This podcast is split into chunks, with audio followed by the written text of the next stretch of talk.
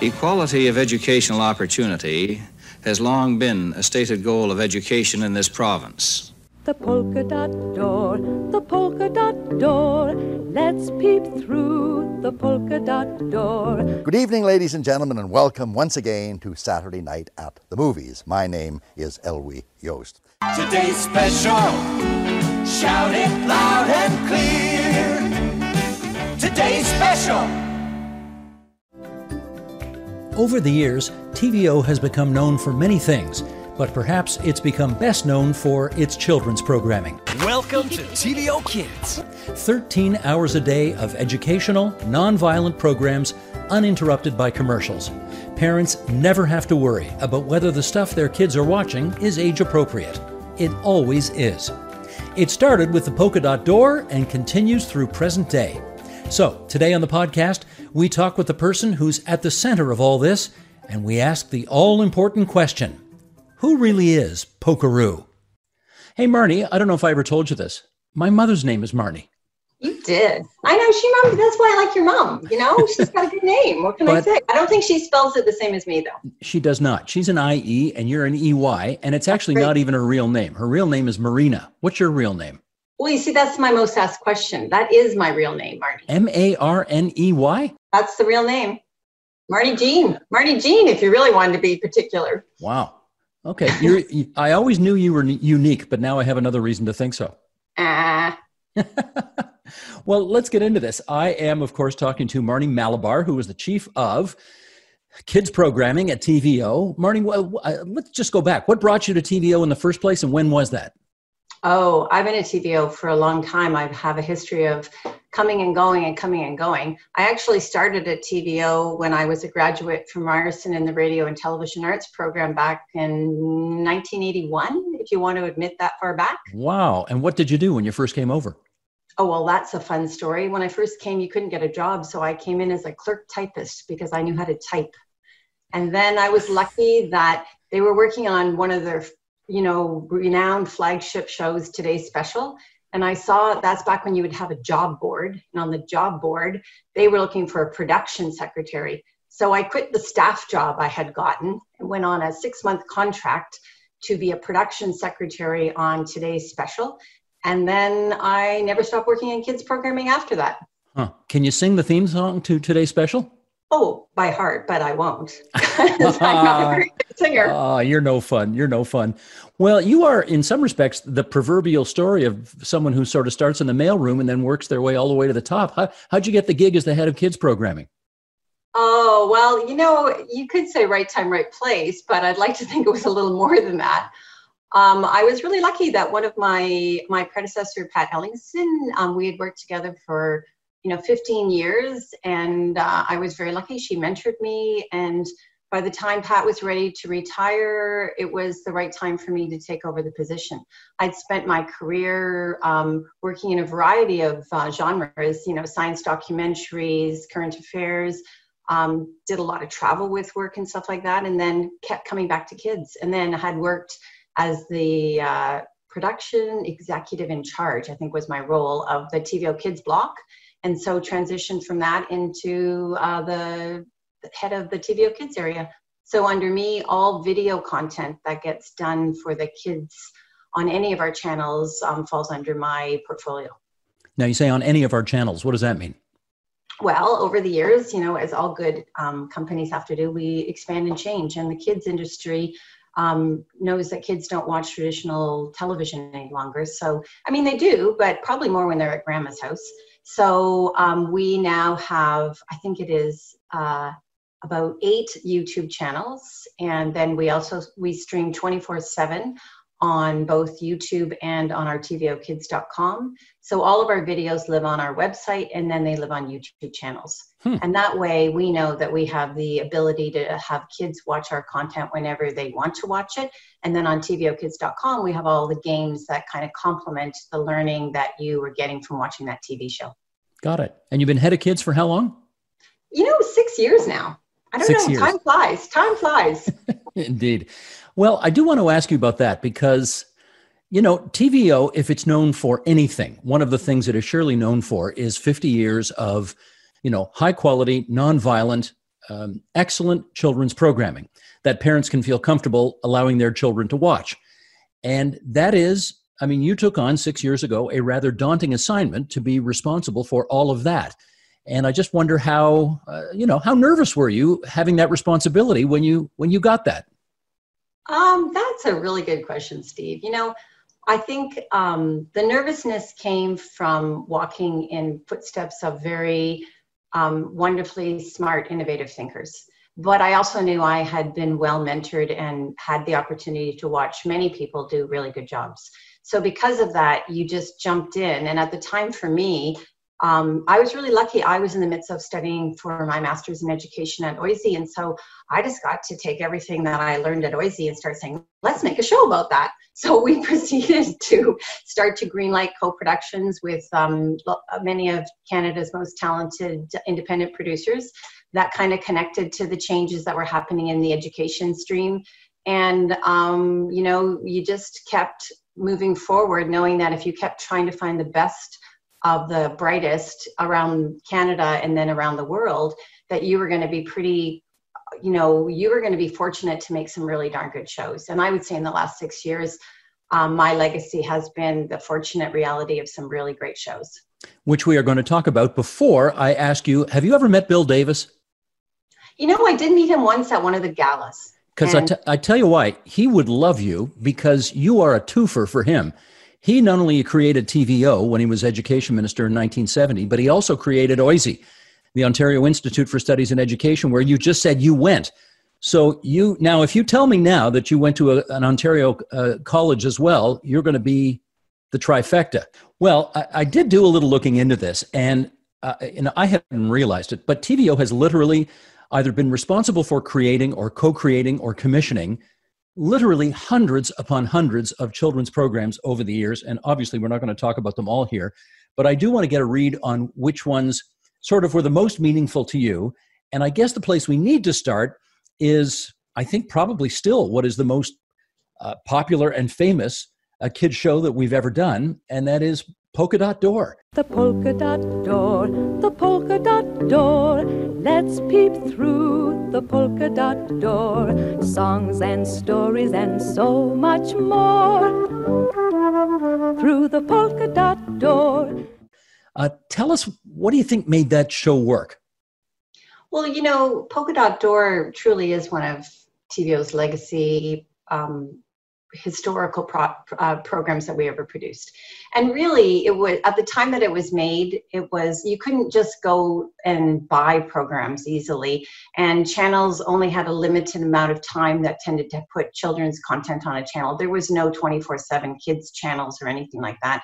So the the reality of that show was it was really well produced. It had music, it had strong performers in it, and it had the playful Polkaroo in it. Do you well, this may be a, a, proprietary secret, so maybe you can't tell me, but I'm going to ask anyway.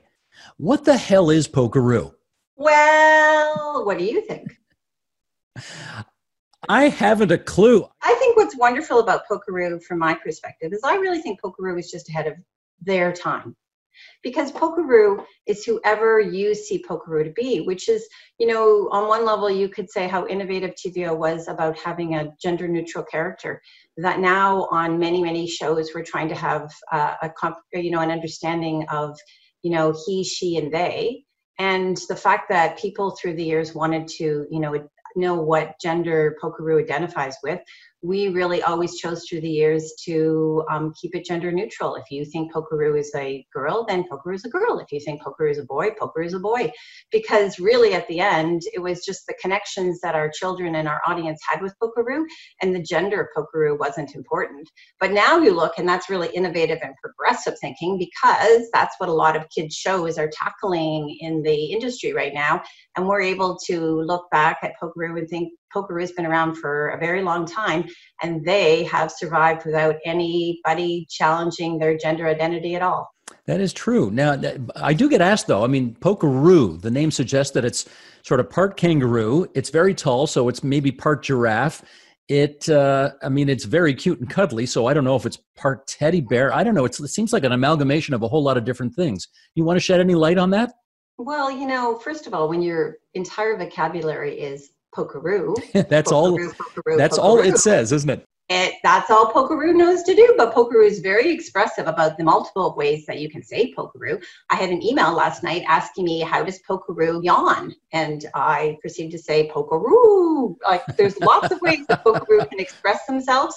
And I think really at the end, that was the value add and the really wonderful part about that character is how it really just leans on imagination it really leans in and makes you think about well what does your imagination see if you can't have regular vocabulary and language that you're used to and all you get is the same word again and again you actually have to try to imagine what that character is saying and how does it connect to you Hmm.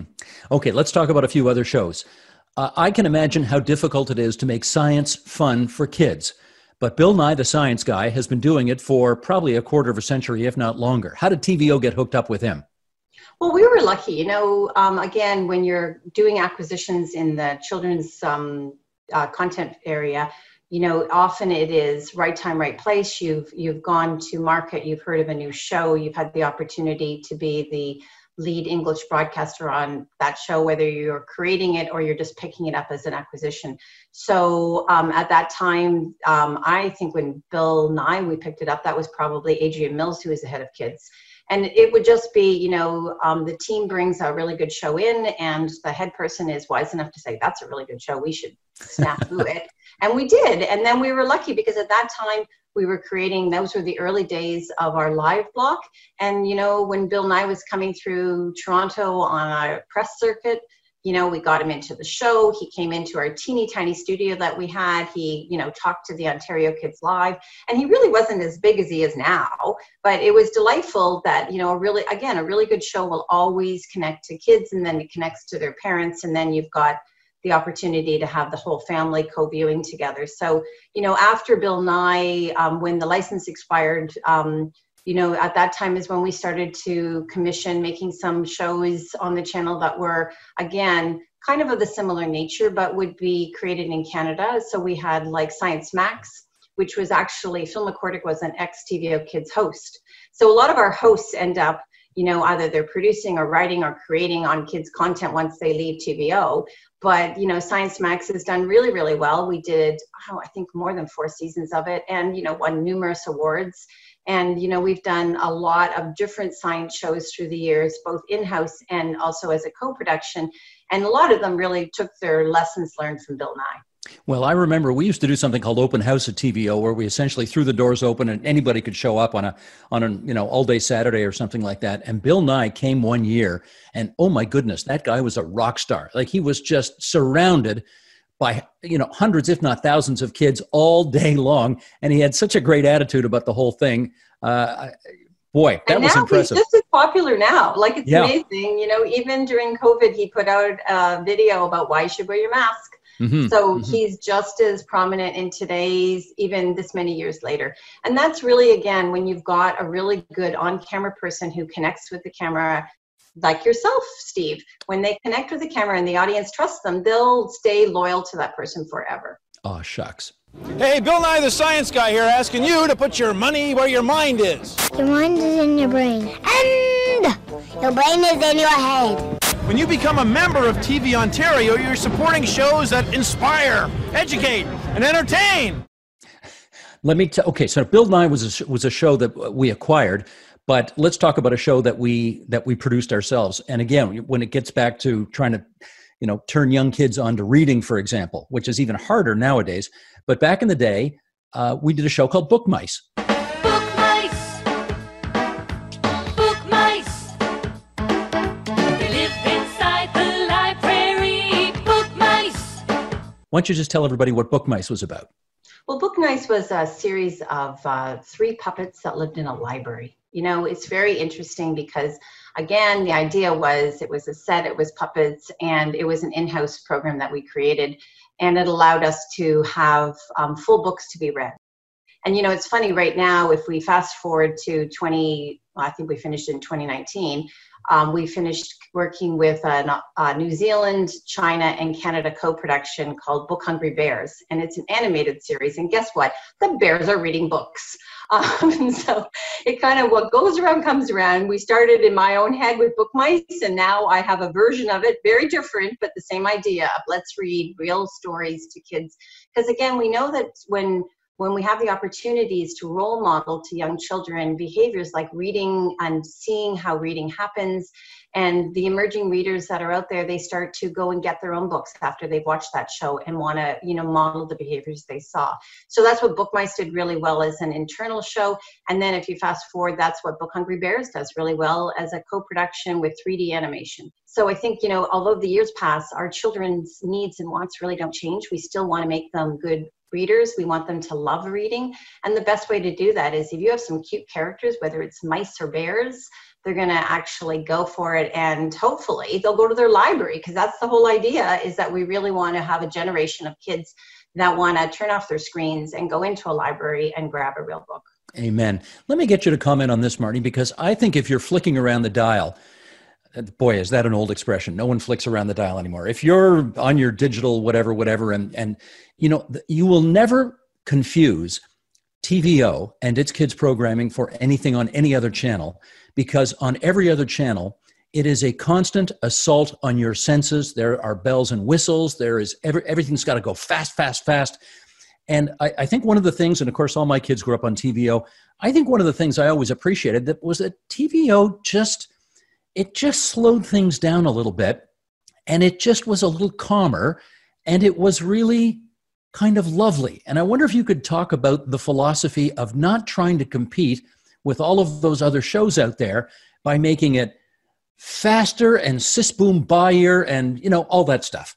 We have the luxury of creating content where we get to look at creating the best content that we believe kids will want to consume. And we're not really worried about will it sell toys or is the advertiser is going to be happy with the end product. So with that in mind, we get to we we work to stay in tune with what are the trends in the kids industry but also keep the core fabric and soul of what was the tvo kids program front and center so you know it's interesting when when you look at an original, whether it's Book Mice or today's special or Polka Dot Door, they were 28.50 in duration. We would never make a show that long any longer. Our attention span doesn't last. I don't, you know, um, a show that we used to say make for 22 minutes is now 11. 11 is now seven. Seven is five. But so we've adapted for TVO kids programs that way because we don't want to be a dinosaur. We don't want to be so slow. There is a movement called slow TV, but we don't want to be that um, kind of saying, well, we don't think our children, you know, they need to be slow and whatever. But I think what we've done is in that 11 minutes, it isn't um, as your phrase of zip swoon ba. Mm-hmm. It's more of how much content that reinforces the learning which was the original expectation of that program is there. And you know with with all of the values of child development and and making sure that you've connected with the kid and if we've engaged and entertained them they've hopefully learned along the way. So it is a very particular kind of structure and fabric on a tvo kids show like you said. I still think you can flick around and you know when you've landed on our channel and i take that as a compliment because we don't we don't take certain we we like to have lots and lots of styles of artwork because i think it's really important that one of our jobs is to expose kids to lots of different styles of art if it's animation and also lots of different faces on the screen which is reflecting the diversity of Ontario and Canada. So you want all of that there, but you also have a very particular look. We don't have the same look. If you were watching a channel that was cartoons only, you would probably instantly see the difference between our animations and their animations. And same deal of when you reflect on the types of nature when we see kids on camera being a host, what our kids on camera being a host would be like compared to another channel so it's very interesting. But luckily for us because we we do partner with lots of international broadcasters around the world there's still public broadcasting around the world. So when we're on a show with the bbc or zdf with germany or you know whether like multiple different public broadcasters who have like-minded sensibilities like tvo does are out there still commissioning content. So when we look at our bigger programs and we do them together, then um, the same brand and flavor transitions, and we get that that sort of program that you say you recognize. hmm Well, you mentioned hosts there, and I want to pick up on that. And uh, are, are you ready for a somewhat uncomfortable question? Go for it. Okay. You know, when I started at TVO, and we're going back 28 years now, I think I think the the kids block was hosted by this adorable duo named Patty and Joe. Joe! Crawl Space. I hope you. Joe, get down here! We gotta try Get this. down here! And and then at a certain point, you know, Patty and Joe would have been in their early 20s then, and you know, not much older, in other words, than the kids they were they were performing for. But then, you know, at a certain point, holy cow, the hosts all of a sudden are in their late 30s, early 40s, and somebody's got to make a difficult decision about kind of renewing, right? And I wonder how difficult that is because we've had a lot of fantastic kids hosts over the years, but of course, um, unlike in my game, current affairs, where the older you get, it can be a, a good thing because experience may actually help. When you're hosting a kids block, it may be a it may be a problematic thing because you get too old for the audience. How do you handle all that? Well, you know, it is obviously, you know, there's differences opinions of how that is handled. But I think from the perspective of TVO kids, through the years, what we've recognized is that a little bit, as you said, television or, or content for that we see on our multiple screens typically likes fresh, new, it's you know, it's always what's the new show, what's the new season, what's new, new, new. So we already know that's a, a, kind of a given of how you're going to turn that over. But we also knew with um, only having originally there was two hosts at a time, then we moved it to three hosts at a time. That we wanted to make sure that not were we just refreshing our channel, but we were also, you know, making sure that we kept um, including all the different um, cultural diversity in Ontario. By when every time we changed up a host, we really we we worked with um, we worked with uh, casting directors, but we also you know intentionally worked really hard to not just hire the best and most talented, which we were really fortunate to do, but also keep paying attention to who are our previous hosts and what were the hosts of the future and who should we be working with. So, you know, over the years, I think in my time period, I was trying to count up in my head. I think I'm about 12 or 13, maybe 13 different hosts that have come through that I've hired. And, you know, the original five TVO Kids hosts were extraordinarily talented and wonderful, and they did their job remarkably.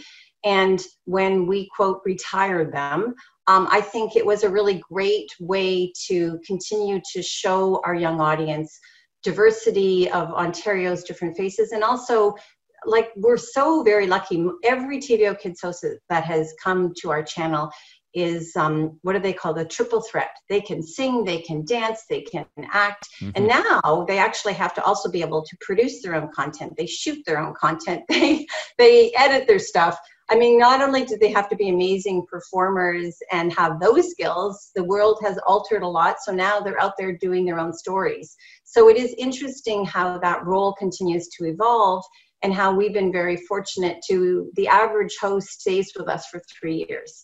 And, and when they start with us, we have those conversations right from the beginning now that say, you know, we're going to be on a journey with you for three years, and we hope that we can really take advantage of every skill that you have, and you can take advantage of every opportunity TVO can give you to enhance your portfolio. So when you leave us, you can become one of our ambassadors. And I think we're pretty lucky. Almost all of the hosts that have left TVO they've always left and they are a strong ambassador for TVO kids. They go out there and they're creating independently. I have some working on writing on scripts that I've got in production right now. I met yesterday afternoon with one that's working on being a director and had a new show she wanted to pitch me. So, you know, it's quite interesting how when they leave us, they still end up coming back to us. All right, I'm saving my toughest question for last. You ready for it? Oh my, yeah. Inside that Polkaroo costume, who is it really? Polkaroo. You, you, Polkaroo, it- Polkaroo, Polkaroo. it's a national security secret, eh? You can't let that out. Absolutely. I value my job. I really love my job, Steve. And if I was to give the inside secrets on Polkaroo, out the door I would be. So, you know, and whoever follows in my footsteps after I leave, they too will never give up the secrets of Polkaroo. Well, I tell you, I get asked probably every other week, is it me? And uh, I like to leave it a little ambiguous. Um, after all, how many pictures of know, poker? we can't, Steve, we just talked about we're not telling anybody, hey, come on, we have a pact. Zip it. Do not talk about what your alternate job at TVO is. Mum's the word, won't say a thing. That's Marney Malabar. She is the head of kids programming at TVO. Marney, thanks so much for the chat and uh, happy anniversary. Thank you so much. It was a delight to spend time with you. And that's it for us. This episode of TVO at 50 was produced by Katie O'Connor and Matthew O'Mara. Editing by Donnie Swanson. Research help from Kate Petch and Carol Elder. Our production support coordinators are Jonathan Hallowell and Nikki Ashworth. We want you to share your TVO memories. What does TVO mean to you? Well, record yourself and email the audio to us using the address TVO at 50 at TVO.org. That's TVO, AT, and the numbers 50 at TVO.org. And we'll play these on future episodes. Next time on the podcast. Everybody worked for Elwy. The whole organization worked for Elwy. No, he was the man. He no was, question. He was the you- man. If you upset, I mean, he had he had a direct line to every CEO, to every everybody. If you upset Elwy, oh my gosh. I'm Steve Paikin. Bye bye.